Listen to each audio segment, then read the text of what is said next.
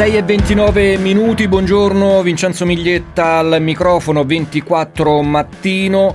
Simone Spezia, il vostro fido conduttore Simone Spezia, eh, oggi è in una giornata di, di pausa, lo ritroverete lunedì eh, regolarmente a questi microfoni. Dicevamo ventiquattro Mattino, tanti gli argomenti che affronteremo questa mattina, però per noi tre sono fondamentali: il punto sulla vaccinazione, daremo i soliti numeri sulla campagna di vaccinazione, poi oggi è venerdì quindi vi sarà il punto sulle regioni, su, eh, sul colore delle regioni, su eh, cosa succederà dal prossimo lunedì, e poi oggi è comunque trenta di aprile, quindi vigilia del primo di maggio, festa importante per i lavoratori. Cercheremo di capire come il mondo del lavoro è cambiato in quest'anno di pandemia, lo stato di salute dei diritti dei lavoratori. A seguito anche dello smart working ci sono importanti novità per la pubblica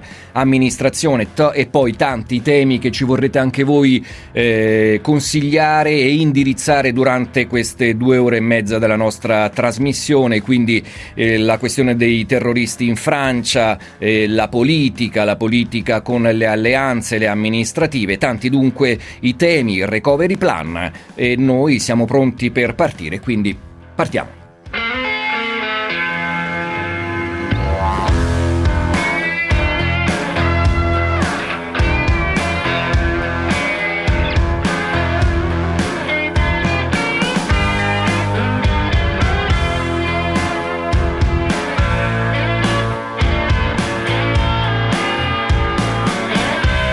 quattro Mattino con Vincenzo Miglietta.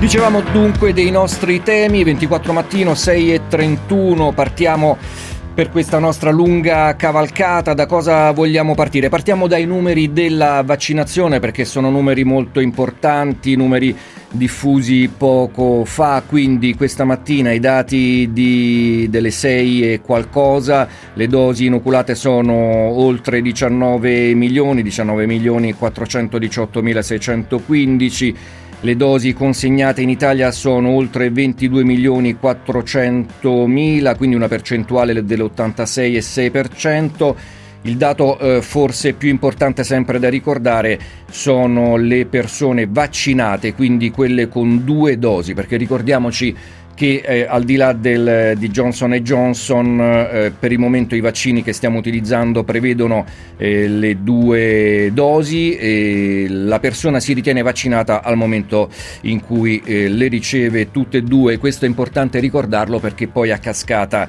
eh, vi sono eh, influenze importanti sul Green Pass, sul certificato vaccinale, ne parleremo tra eh, brevissimo, eh, un documento importante che ci consente, ci consentirà di eh, ricominciare a vivere, di ricominciare a spostarci. Dunque le persone con due dosi sono cinque milioni settecentocinquantaseimilasettecentoventinove, l'incremento su eh, ieri, dato del sito del Sole ventiquattro Ore, che vi, vi ricordo è, è puntuale, eh, aggiornato online. Eh, quindi consultatelo, vi sono più di eh, quattrocentonovantasette mila novecentonovantatré eh, somministrazioni rispetto al giorno prima, quindi eh, ci rendiamo conto che siamo vicinissimi alla soglia dei cinquecentomila vaccinati al giorno, ehm, obiettivo che sin dall'arrivo del commissario straordinario per eh, l'emergenza, per la vaccinazione, eh, il generale Figliuolo, il, questo governo a guida Draghi si era dato. Eh, obiettivo raggiunto, lo dice lo stesso Figliuolo a Porta a Porta, allora ascoltiamolo. Come le dicevo, eh, diciamo i dati alle sedici e trenta mi portano a una proiezione che va su una forbice che dovrebbe essere intorno al target, ma quello che è sicuro è che la macchina organizzativa è pronta, è quello che ho fatto in questi quasi due mesi da quando sono stato nominato commissario straordinario dal Presidente Draghi, e adesso abbiamo anche la benzina, ovvero Eh, le dosi sono arrivate. In quest'ultima settimana sono arrivati circa quattro milioni e mezzo di dosi, di cui due milioni e mezzo sono stati distribuiti tra ieri e oggi, e domani saranno distribuiti.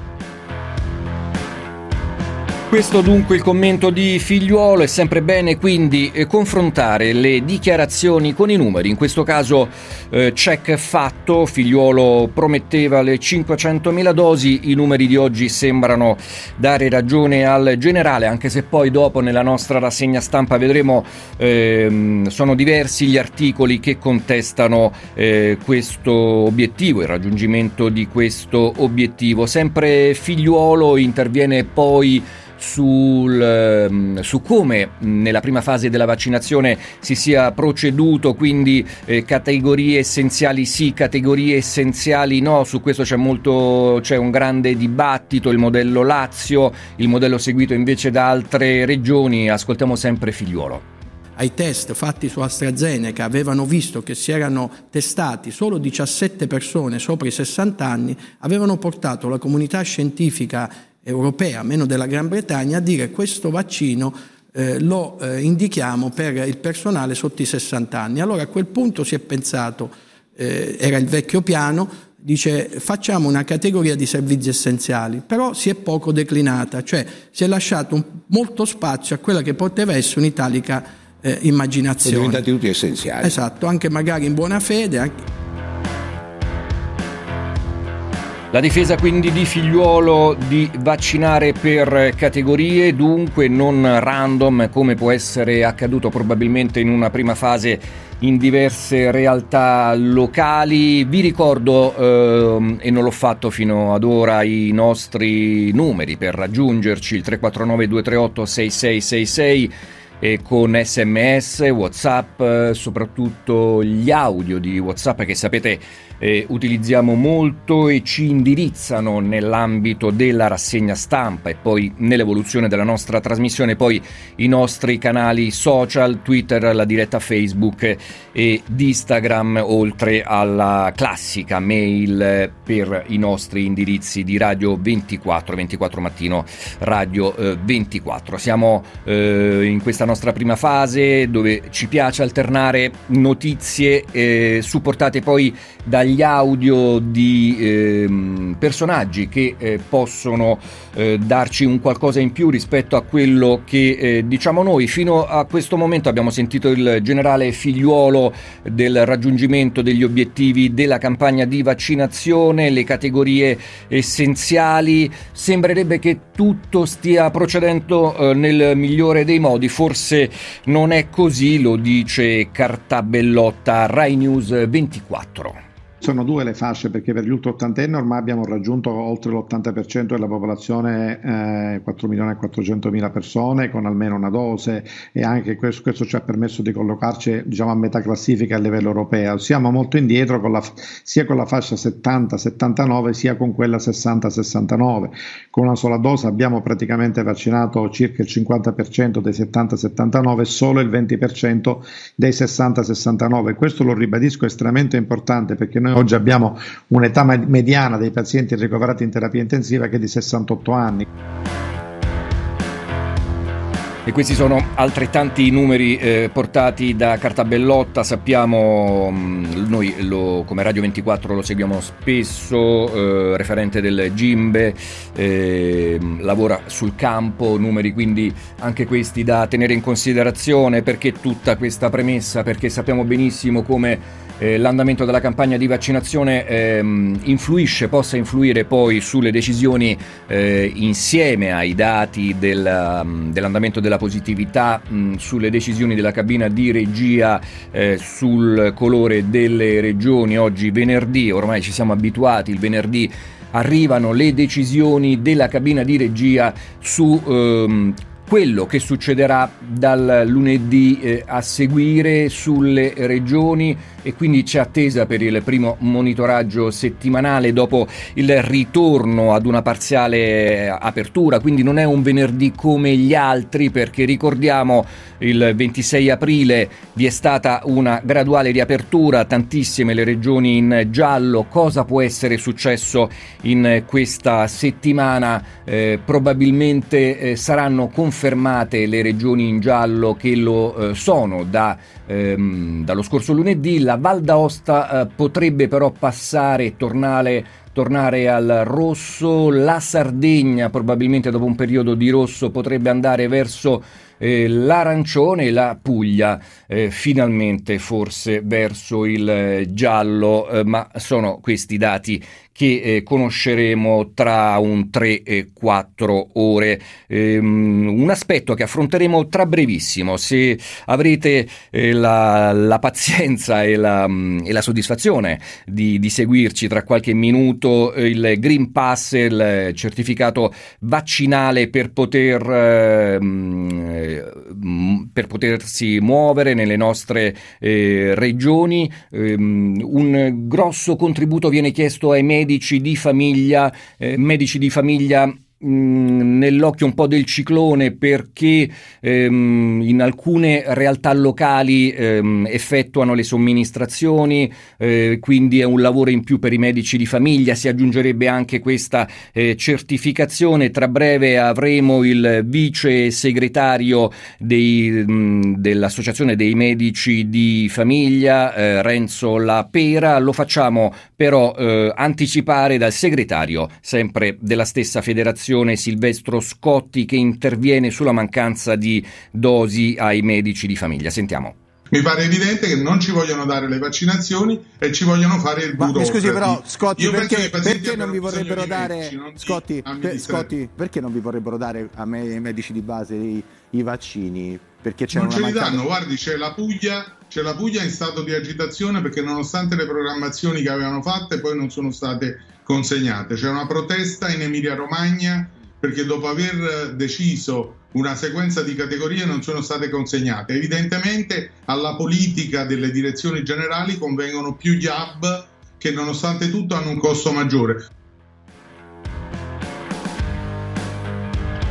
Questi quindi i dubbi della Federazione Italiana Medici di Famiglia. Tra breve ne sapremo di più dal, dicevamo, dal vice segretario eh, Renzo Lepera. Noi andiamo velocemente sugli altri temi che poi approfondiremo anche nella nostra trasmissione. Il lavoro, domani primo maggio, il recovery plan e poi le polemiche ancora sul, sugli arresti dei terroristi, ex terroristi in Francia, che però nel giro di ventiquattro ore sono sostanzialmente tornati a, a misure cautelari eh, di minore pressione, come i domiciliari, e poi la politica con il caso Durigon. Quindi eh, passiamo al tema del lavoro. Dicevamo eh, come il recovery plan possa, con gli oltre duecento miliardi, influire sì sulla nostra transizione e verso una società più ecologica, ma vi sono eh, le, mh, le, le necessità imminenti, che sono quelle di un paese che ha perso tantissimi posti di lavoro, e quindi ne parleremo alle otto e cinquanta con Pierpaolo Bombardieri, segretario generale della U I L, che sarà nostro ospite. Però al momento ascoltiamo Landini e le sue preoccupazioni sul recovery. Investire, gli investimenti sono la cosa che manca, perché come sappiamo l'Italia non era messa bene prima della pandemia. Non a caso noi paghiamo ritardi di investimenti non fatti, di troppa precarietà nel lavoro che adesso è esplosa, e quindi c'è la necessità di usare gli investimenti europei davvero per creare lavoro e per fare anche quelle riforme che da anni nel nostro paese non si fanno. E così dunque Landini, e noi andiamo, eh, ci stiamo avvicinando alla nostra prima sosta. Prima però ascoltiamo il ministro eh, dell'Agricoltura Patuanelli, sempre sul ruolo che ha avuto eh, la politica, in questo caso i cinque Stelle, nel recovery. Il Paese viene spinto verso l'innovazione, ma soprattutto verso la transizione ecologica. Due motivi per essere soddisfatti per il Movimento cinque Stelle. Abbiamo fatto nascere questo governo, contribuito a far nascere proprio per portare il Paese verso la transizione ecologica, e il quaranta per cento dei duecentoventi miliardi del recovery, del Piano Nazionale di Ripresa e Resilienza. Così il ministro, ma vi sono anche voci discordanti, tra queste, e sono poche, quelle del leader di Azione Calenda. Penso che il recovery plan è nettamente migliore, ha, ha un numero significativo di nuovi progetti, nel senso finanzia nuove cose per circa il dieci per cento in più, ha una sezione sulle riforme. Quindi non lo trova con più lobby e meno... No, ha una sezione sulle riforme molto meglio strutturata, in cui spiega i tempi di implementazione, gli obiettivi quantitativi, Uh, ci sono cose che non vanno, uh, manca ancora su molte cose il foglio del come, cioè di, per esempio noi abbiamo mandato proposte su giovani, donne e bambini dagli asili nido in poi, e quella parte lì è una parte che ancora è superficiale, cioè ci sono i numeri ma non c'è mm. il come, e sulle donne è gravemente carente.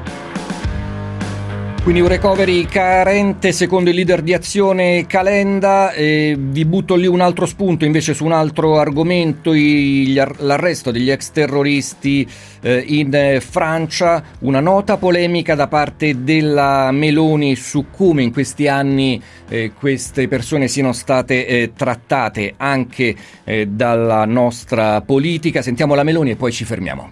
Eh, eh, l'Italia e le famiglie delle vittime chiedono giustizia rispetto a questi terroristi che sono stati, non solo insomma, che, che, che non hanno pagato il loro conto con la giustizia, ma sono stati spesso trattati come dei, così insomma, dall'intelligenza. No, no, sono stati trattati dall'intelligenza proprio come persone che avessero qualcosa da insegnare agli altri, no? Coccolati, ecco, dall'intelligenza, eh, secondo quella che appunto era la dottrina Mitterrand.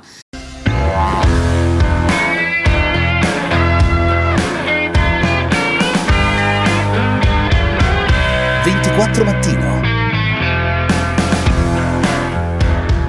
Nel duemilaventuno, in un paese normale e minimamente digitalizzato, il pass vaccinale, anziché farlo fare ai medici di base trasformati in impiegati, passerebbe sul fascicolo elettronico di ciascun paziente. Purtroppo in Italia abbiamo regioni come la mia Liguria dove il fascicolo sanitario, il fascicolo elettronico è una scatola vuota. Nel duemilaventuno.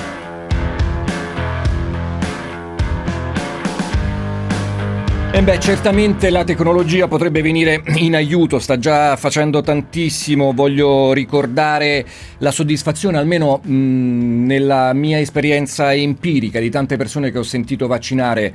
Io vi trasmetto oggi da, da Roma, dalla regione Lazio. Per una volta questa nostra bistrattata regione sembra che sulla vaccinazione stia procedendo molto bene, quindi persone che sono andate a, nei vari hub, che non hanno dovuto utilizzare eh, carte, scartoffie vari, ma tutto su tablet, eh, tempi molto ristretti, vaccinazioni fatte eh, in una tempistica eh, di un paese civile. E questo non è solo il Lazio, mi mh, giungono eh, testimonianze di tantissime altre regioni che si stanno comportando in questa maniera, da nord a sud, per una volta un paese unito su questo eh, fronte. Però, dicevamo, vi sono poi alcune eh, problematicità ehm, e eh, ci piace in questa nostra eh, parte di programma approfondire eh, questa mattina eh, l- il ruolo dei medici di famiglia. Lo facciamo con Renzo Lepera, vice segretario della Federazione Italiana Medici di Famiglia, che E saluto e ringrazio. Buongiorno. Buongiorno a lei e a tutti gli ascoltatori. Ecco, dottore, partiamo innanzitutto eh, da, dal suo giudizio su come i medici di famiglia in questo anno eh, pandemico, un suo giudizio se sono stati coinvolti eh, nella giusta di, dimensione da parte delle istituzioni, se anche magari vi possono essere state mancanze mh, da parte della, non dico della sua associazione, dal, da, da parte di eh, alcuni della sua categoria, se si poteva fare di più anche in maniera propositiva. Ma eh, è chiaro che si poteva fare di più, col senno di poi vale per tutti, non per i medici di famiglia, vale per chi gestisce, per chi organizza, per chi governa. La risposta c'è stata e c'è stata una risposta da parte della medicina generale, dei medici di famiglia, magari più nascosta rispetto a quella che fa salta più agli occhi. Certo. Nei ricoveri eccetera, però bisogna tenere presente eh, che su mille pazienti affetti da Covid eh, ne vanno venti trenta in ospedale, ma gli altri novecentosettanta sono stati gestiti più bene che male sul territorio dei medici di famiglia. È chiaro che si tratta di pazienti molto meno gravi, ma che hanno ancora tuttora necessità di un contatto continuo, dell'assistenza, di essere guidati, di essere sorvegliati. Sono due compiti complementari, eh, indispensabili tutti e due. Questo è e stato, tra l'altro, ricordiamo più dagli assistiti, certo, che non da... È vero, è vero. Ecco, perché, perché poi ricordiamo il vostro ruolo non solo... Um...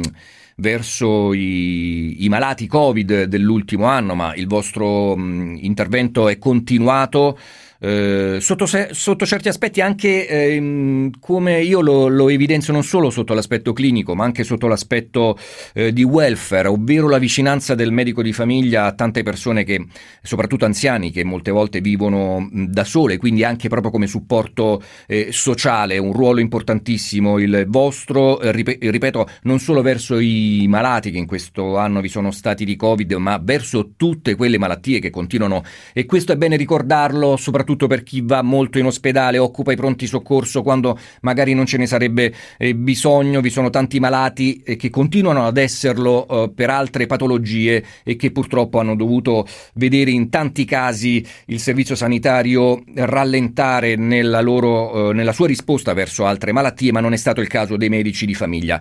Eh, io, dottor Lepera, in questo caso ehm, l'abbiamo anche chiamata per sapere il vostro ruolo, quale può essere nella, mh, eh, nei Green Pass, nel rilasciare questi famosi certificati che poi dovrebbero consentirci di tornare gradualmente ad una vita normale. Ma eh, sinceramente speriamo di avere il ruolo che ci tocca e basta, che ci spetta, vale a dire la certificazione di quello che effettivamente il singolo professionista ha fatto.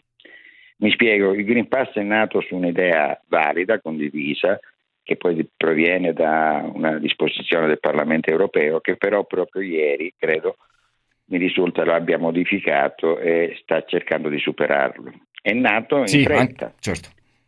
È nato in fretta. Perché riassumiamo brevemente in cosa consisterebbe. Consisterebbe in un documento che attesti o che sei stato affetto e da Covid e guarito, o che sì. sei stato vaccinato, oppure che hai fatto un tampone. Giusto? Certo. Le modalità, come è fatto fisicamente, non sono ancora note. In più è sovraggiunta una decisione del garante della privacy che ha detto così come nel decreto del ventidue di aprile non è legittimo. Quindi già abbiamo un quadro confuso. Al di là di questo e al di là del fatto che esista o non esista in certe regioni o meno il fascicolo sanitario, eh, consideriamo che chi ha fatto un tampone, l'unico documento valido è quello che rilascia che il tampone l'ha seguito. Quindi se lo esegue un medico di medicina generale, in ogni caso deve rilasciare un documento che attesti il risultato. E questo è compito nostro. Se lo segue un laboratorio pubblico, privato, dell'A S L, mi pare ovvio che lo rilasci che lo hai seguito, nel principio della responsabilità. Eh, brevemente, chi è affetto è stato ammalato da, da Covid, tutti sanno che malattia soggetta a denuncia obbligatoria, viene messo in isolamento e a un certo punto i dipartimenti di igiene rilasciano il mh, certificato indispensabile di fine isolamento, giusto? Se no non puoi lasciare il domicilio, è una misura limitativa della libertà. Quel documento di fine isolamento, definendoti non più contagioso, dovrebbe essere, nella logica, già un attestato che sei stato malato e sei guarito. Quindi per, per fare una sintesi, lei dice, perché ci stiamo avviando verso il, il giornale radio, ci sì. sono già gli strumenti quasi alternativi al Green Pass, al certificato, no, quindi diventa anche sono quasi difficile. Sono quei contenuti. Certo. Tenga presente una cosa, non per difesa così di categoria. Eh, in Italia oggi ci sono stati quattro milioni di, aff- di affetti da Covid. Sì. Entro il mese di maggio si dovrebbe arrivare a trenta, trentacinque, speriamo di più, milioni di vaccinati. Se sì. per caso a qualcuno venisse in mente che dobbiamo fare tutti i Green Pass i medici di medicina generale, vorrebbe dire che noi smettiamo di fare i medici perché ci toccano più di mille Green Pass da, da compilare. E vi mettete lì con penna e calamaio no, e, faremo, e timbro. Scusi, è, è e come non si dire, può fare, certo. Pronto soccorso, se vogliamo certo. dare anche questo. E invece mi scusi, approfitto di questi ultimi... Approfitto di quest'ultimo minuto per quanto riguarda eh, le dosi dei vaccini, perché alcuni medici sì. di famiglia somministrano, altri no. Ehm, abbiamo sentito anche altri esponenti della sua categoria eh, denunciare il fatto che non siano arrivate queste dosi. Certo, eh, si è, in molte regioni si è privilegiato il meccanismo degli hub. Per l'amor di Dio, vanno benissimo. eh, sono molto più difficili per gli anziani, per chi ha difficoltà motorie, per chi deve compilare quei moduli che esistono, sia computer o manuali, e si è privilegiato perché è più facile nelle categorie che ci possono accedere. Viene da pensare che l'obiettivo fosse più quello di essere in alto nella classifica delle regioni che non quello di vaccinare. E in molte regioni si è coinvolto in maniera molto minore la medicina generale, con numeri di vaccini inferiori, con quelli residuali.